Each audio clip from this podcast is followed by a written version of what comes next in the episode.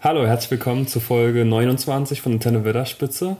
Genau heute vor einem Jahr kam Folge eins über Tom Bombadil und heute sitzen wir in gleicher Besetzung gegenüber. Yannick, hi. Hi Marc. Es ist einfach schön, dass wir schon einen einjährigen Geburtstag feiern. Genau. Und wir haben ja schon gesagt, wir haben uns was überlegt, letzte Folge. Und zwar geht es heute und die nächsten Tage, Wochen, vielleicht Wochen, Ähm, je nachdem, in welchem Rhythmus die Folgen rauskommen, geht es in den nächsten paar Folgen um Schlachten von Mittelerde. Um genau, wir, um haben uns zu, wir haben uns zur Aufgabe gemacht, die größten Schlachten oder bedeutendsten, bedeutendsten Schlachten in Mittelerde mal so ein bisschen aufzuarbeiten. Ich meine, die Schlachten und das Gemetzel sind ja auch zum Großteil das, was das Ganze richtig interessant macht. Ähm, und bekannt sind uns ja meistens nur die, die Schlachten aus dem Ringkrieg oder die aus dem Hobbit, wobei die im Hobbit so klein und zu vernachlässigen sind, dass die in unserer Auflistung eigentlich keine Erwähnung finden sollten. Sondern es geht auch viel um die Schlachten, die davor spielen oder eventuell mal schauen, was, die, was unsere Recherche ergibt. Auch noch von Amazon, in der kommenden ja, Serie genau. aufgefasst werden. Bin ich mal gespannt. Ähm, wir beginnen auch heute schon mit einer. Aber trotzdem haben wir noch andere Neuigkeiten. Passend zu unserer Geburtstagsfolge, in Anführungszeichen, kommt jetzt auch was Neues, nämlich es geht gleich mit los mit dem Krieg der Mächte, und zwar nach dem Intro.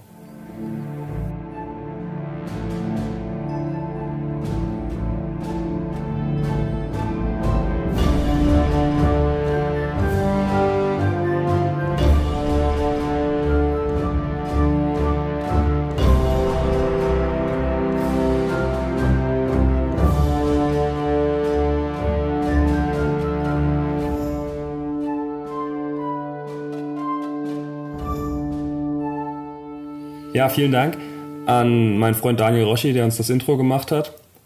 Ich bin sehr zufrieden damit. Ich freue mich sehr, dass wir endlich ein Intro haben nach achtundzwanzig Folgen ohne.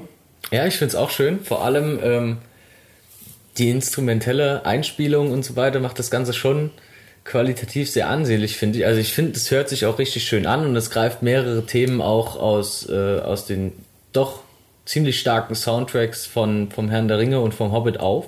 Also ein bisschen schwingt das Hobbit-Thema, also ein Thema aus dem Hobbit schon noch mit, aber auch ganz am Schluss aus, aus dem Herrn der Ringe finde ich super. Mhm. Gefällt mir richtig gut. Ja, mir auch. Ähm, wenn wir gerade bei Daniel sind, auch ganz kurz Eigenwerbung.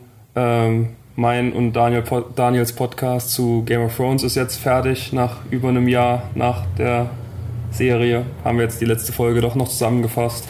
Obwohl wir eigentlich durchweg unzufrieden waren, aber ja, könnt ihr euch auch anhören. Kann ich mir vorstellen, die, die letzte Staffel, will ich ja schon fast sagen, ja. Game of Thrones war enttäuschend. Ja, Sehr wir haben uns so drauf gefreut und dachten, wir machen zu jeder Folge einen Podcast und im Endeffekt ist dann der Quatsch bei rausgekommen. Also ich meine, ich war auch großer Fan der Serie und habe auf dieses Jahr Pause. Anderthalb. Ich, eineinhalb, eineinhalb Jahre sogar. Ich habe so auf die letzte Staffel hingefiebert und dann kam da so ein Müll, ich war so enttäuscht. Ich glaube, ich habe vorher, habe ich mir Game of Thrones sogar zwei, dreimal komplett angeschaut, weil ich es einfach nur geil fand. Und dann sowas. Ich hatte mir noch die von dir ausgeliehen, die Blu-rays. Ich hatte das noch von dir geguckt. Und gut zu wissen, das weiß ich gar nicht mehr so genau, aber wenn es so war, schön. Freut mich, dass ich dir weiterhelfen konnte, aber dann, ja, finde ich äh, auch schon schön, dass ihr jetzt noch zum Abschluss gekommen seid. Ja. Könnt ihr auch mal reinhören, wenn ihr wollt. Der ist vermutlich auch besser wie das, was die sich zusammengeschrieben haben. Hoffentlich. Äh, wenn es schlechter wäre, dann soll Spotify das Ding einfach rausschmeißen. Ja, legen ja. wir los mit dem Krieg der Mächte. Genau, wir fangen jetzt mit dem ersten Krieg an. Ähm, der Krieg der Mächte, auch einer der ersten, oder beziehungsweise man könnte es sogar schon fast ganz genau nehmen, der zweite Krieg in Mittelerde. Den ersten Krieg haben wir, glaube ich, zu Teilen auch so ein bisschen unwissend schon abgehandelt. Ja, ähm, beim Lied der Ainur, dass Melkor eben immer alles kaputt gemacht hat, was die Valar aufgebaut haben in Mittelerde. Und immer wieder, die haben einen Berg gemacht, dann hat er ihn weggesp- weggemacht. Genau, wieder. Er hat einfach alles blockiert und ähm, ihnen den Spaß an der Erschaffung der Welt genommen. Mhm. Das ähm, war auch so die Ausgangssituation, die zur Ausgangssituation vom Krieg der Mächte geführt hat. Vorher noch kurz, der Krieg der Mächte ist auf Sindarin, elbisch äh, heißt der Dagor en Balanath. Und da kommen wir auch zu unserem elbischen Wort des Tages, nämlich Dagor. Dagor, unser elbisches Wort für die Folge, sehr passend. Das wird ähm, euch in den nächsten Folgen auch noch sehr begleiten, denn und das Wort kommen wir nicht aus, denn Dagor bedeutet so viel wie Kampf, äh, Schlacht oder Krieg. Und jede große Schlacht hat eben den elbischen Titel mit Dagor vorangestellt. So eben auch heute, der Krieg der Mächte. Und ja, die Valar und Maya auf der guten Seite hatten eben die Schnauze voll von Melkor und haben sich zurückgezogen nach Aman und wollten Valinor erbauen, haben das auch gemacht über Jahre hinweg, während sie Melkor eben in Mittelerde so allein vor sich hin alles kaputt machen lassen haben und seine Schreckensherrschaft walten lassen haben. Und da konnten sie sich schön zurückziehen und auf einem anderen Kontinent eben ihr Ding durchziehen, ohne dass er da immer dazwischen gefunkt hat. Bis dann eben eines Tages ähm, die Elben am, äh, an der Küste der Cuiviénen im wilden Wald nahe der Orokani erwacht sind. Ähm, Melkor bemerkte dies vor den anderen Valar und Ainur. Weil er eben noch vor Ort war, genau, auf dem richtigen Kontinent. Weil, weil er eben auf dem richtigen Kontinent war und ähm, entführte einige dieser Elben und versklavte und schändete sie so weit, dass aus den Elben sich dann die Rasse der Orks gebildet hatte. Also die, die Orks sind, dürfte glaube ich euch allen auch bekannt sein, das ähm, hört man ja immer mal durch, sind eben ähm, verstümmelte und misszüchtete Elben. Äh, die Elben an sich wurden dann von ähm, Orome. Orome, genau. Der war auf Streifzügen in Mittelerde, also war dazu Erkundung, war ein Späher. Ich glaube, Jagen war Oder Jagen. Ja, Orome entdeckte sie eben auf seinem Jagdzug und als er dann nach Valinor zurückkehrte, um den anderen Elben davon zu berichten, entbrannte zuerst großer Jubel, dass die ersten Kinder erwacht waren und die Welt dann jetzt besiedelten.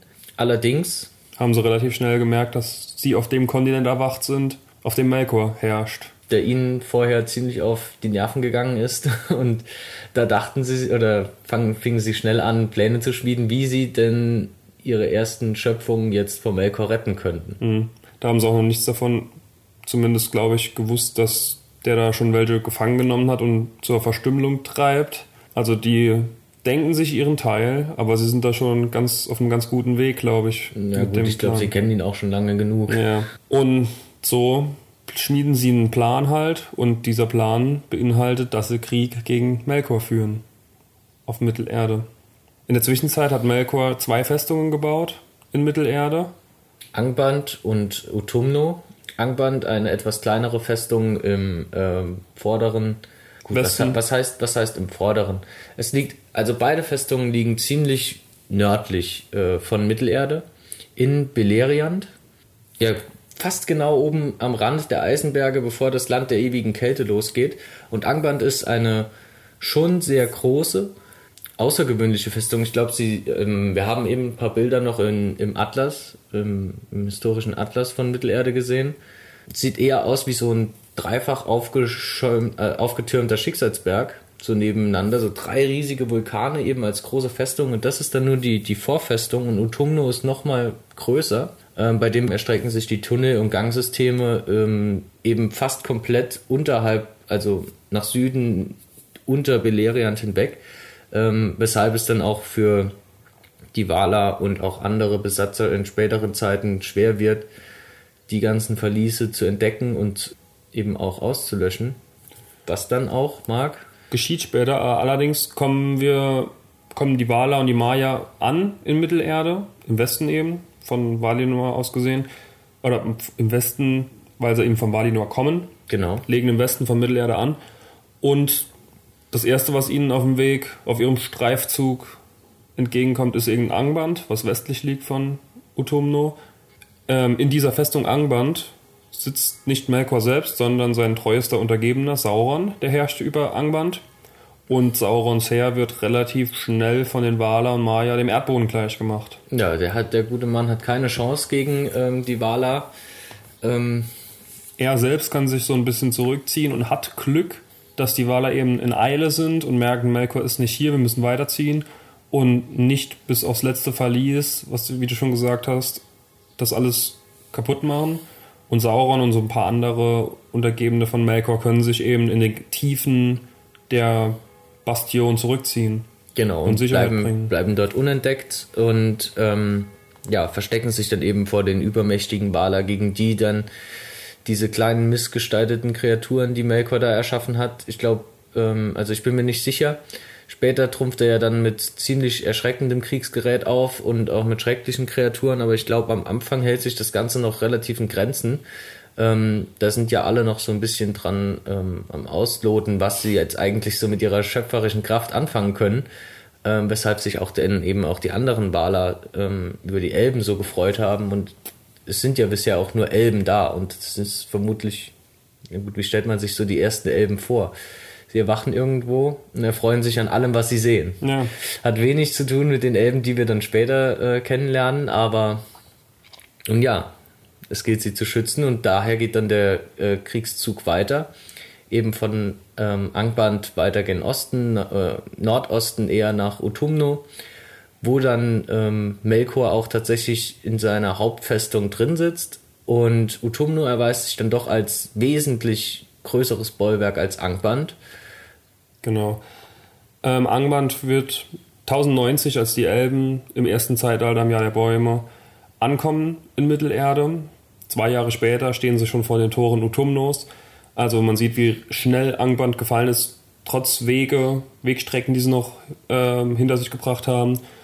Und Utumno dauert im Gegensatz dazu siebzehn lange Jahre, wo es belagert wird und die auch die Mächte der Valar und Maya immer wieder gegen Melkors Macht entgegentreten und immer wieder kleinere Schlachten geführt werden im Norden von Mittelerde. Und durch diese Machtunterschiede, die da auch auftreten, wird Mittelerde im Großen und Ganzen immer wieder verformt und verteilt. Also die Erde bebt, es entbrechen Feuer.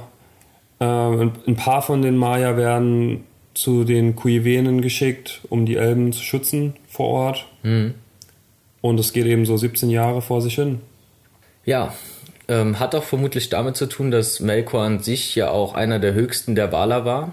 Ähm, eben nach den siebzehn Jahren, nachdem dann tatsächlich endlich die, die Festung ähm, eingerissen wurde und die Valar einströmen konnten, nehmen sie Melkor gefangen und vernichten ähm, zumindest die Herrscharen, die sie vorfinden. Denn ähm, eben wie auch in Angband ist es in Utumno der Fall, dass sich in den untersten Verließen Saurons Heerscharen noch verstecken, ach, Sauron sag ich, Melkors Heersta- Heerscharen verstecken und auch vor den Valar dann äh, verborgen bleiben, ähm, die dann auch da so lange warten, bis Melkor dann letzten Endes wieder zurückkehrt. Ähm, Melkor an sich wird von Tulkas besiegt. Tulkas ist ein recht einfach gestrickter Valar und der letzte der Valar, der Ada betritt. Er betritt Valar auch schon ähm, für den ersten großen Krieg, also gut, großer Krieg, haben wir am Anfang schon drüber gesprochen, das äh, ist dann dieses kleine, diese kleine Rauferei zwischen Melkor und den anderen Valar, wenn er ihnen immer wieder was kaputt macht. Kam dann auch Tulkas, ein wirklich sehr, sehr starker äh, Valar, von, nicht sehr von geistlicher Kraft gesegnet, aber dafür eher von körperlicher und äh, wirklich Kampfstärke. Denn seine Lieblingsbeschäftigungen sind eben Raufen, äh, Kräftemessen und ähm, ich glaube einfach so ein bisschen auch der Wettkampf und die Kraft an sich. Und er ist es der, äh, er ist derjenige, der Melkor im, im Zweikampf dann besiegt und es ermöglicht, dass Melkor gefangen genommen werden kann. Er wurde mit der von Aule geschmiedeten Kette Angainor gefesselt und abgeführt. Ähm, ja, er bekommt die Augen verbunden, dass er nix, nicht sieht, wo er hingeführt wird, und er wird nach Valinor geführt und in der Feste von Mandos ins Verlies gesperrt, wo er dann drei Alter... Drei Alter finde ich auch eine sehr interessante Zeitangabe, äh, vor allem, weil ich das so in dem Kontext noch nie gehört habe. Vielleicht sind es drei Zeitalter, aber glaube ich nicht ganz, ähm, weil die Zeitalter sind ja eigentlich immer schon recht präzise dargelegt. Vielleicht sind die Alter halt einfach auch so ein... ja. So ein Zwischending, was sich dann die Valar so ausgedacht haben, was für sie drei Alter wären. Ähm, ich habe, bevor wir eben auch angefangen haben aufzunehmen, habe ich ein bisschen ungläubig gefragt, warum sie ihn einfach nur so zeitbefristet weggesperrt haben und dann neu über ihn verhandelt haben. Äh, aber jetzt wird's mir eigentlich, finde ich es dann doch schon angemessen, denn der gute Melkor hat ja eigentlich, nachdem äh, sie ihn dann so nach äh, Ada verbannt hatten und er dann halt die Elben versklavt und verstümmelt hat, eigentlich nichts Schlimmes mehr angestellt. Sondern er wurde ja auch vorbehaltlos ähm, von den von den Valar dann einfach mal vernichtet. Sie wussten ja gar nicht, dass er das überhaupt angestellt hatte. Ja. Von daher finde ich es eigentlich dann jetzt rückblickend doch schon noch angemessen, dass man ihn zuerst mal einfach so, ne, ruh dich jetzt erstmal ein bisschen aus hier, ja. äh, Auszeit für dich, aber naja. Ähm, wenn sie gewusst hätten, was dann später alles noch mit Melkor passiert, hätten sie ihm, glaube ich, schon von Anfang an den Garaus gemacht. Naiv. Aber wie konnten sie es wissen? Eben. Gut. Aber sie hatten auch schon vorher wesentlich viel, also genügend schlechte Einblicke von, ja, gut, Eindrücke von Melkor. Ja, die drei Alter, wo er eingesperrt wird, hätte auch können, können einfacher formulieren, Tolkien. Da wir uns beide nicht sicher waren, habe ich mal einfach jetzt nochmal nachgeschaut. Es sind einfach dreihundert Jahre. Oh, okay. Wo er in seinen Ketten im Verlies verbringt. Gut, ich habe jetzt gerade viel über die, die ähm, doch gerechtfertigte Bestrafung gesprochen, aber dreihundert Jahre ist dann vielleicht doch ein bisschen kurz. Ja. Das, das muss ich dann doch schon eingestehen. So für, für eine Gottheit oder so Halbgottheit ist ja eher, ist ja kein Allmächtiger, sondern na, doch schon höheres Wesen, aber da ist es dann doch schon relativ kurz. Ja, so im Groben und Ganzen dreihundert Jahre schon ziemlich lang. Naja, aber für einen Valar. Ja, das stimmt. Der schon tausend, über tausend Jahre auf dem Buckel hat. Ah, obwohl. Also ich finde, ich glaube, er ist schon ziemlich alt. Wenn er fünfzig Jahre alt wäre, wären es fünfzehn Jahre, die ins Gefängnis muss. Also ist gar nicht so lang. Wie wenn er, wenn er fünfzehn Jahre... Wenn er fünfzig Jahre alt wäre in, in unserem Alter und müsste fünfzehn Jahre ins Gefängnis, würde er mit fünfundsechzig nochmal rauskommen. Oh. Ich weiß jetzt noch nicht, wie du auf die Rechnung kommst. Äh, mit den, mit ja, tausend Jahre alt. Ist ja genau tausend, oder? Das war eintausendeinhundert. eintausendfünfhundert. Ungefähr. Aber er lebte ja auch schon äh, mit den anderen Valar noch bef- äh, vor der Ainulindalë. Ja, als Lied. Ja, aber. Ja, gut. Weiß man nicht so. Und auch noch eine ganz schön lange Zeit später. Ja, das auf jeden Fall. Aber das wusste er zu dem Zeitpunkt auch noch nicht. Wie alt er wird. Nun gut. Das war im Groben und Ganzen die erste Schlacht. Der erste in, Krieg. In unserem Schlachtenzyklus. Ja. Nächstes Mal geht's weiter. Wir bleiben im ersten Zeitalter. Genau. Und wir bedanken uns fürs Zuhören der ersten Geburtstagsfolge. Es wird eher eine so Geburtstagswoche oder zwei Geburtstagswochen. Auf jeden Fall erste Folge im Schlachtenzyklus. Danke, dass ihr dabei wart. Und wir hoffen, ihr bleibt auch dran für die nächste Schlacht oder die nächsten Schlachten.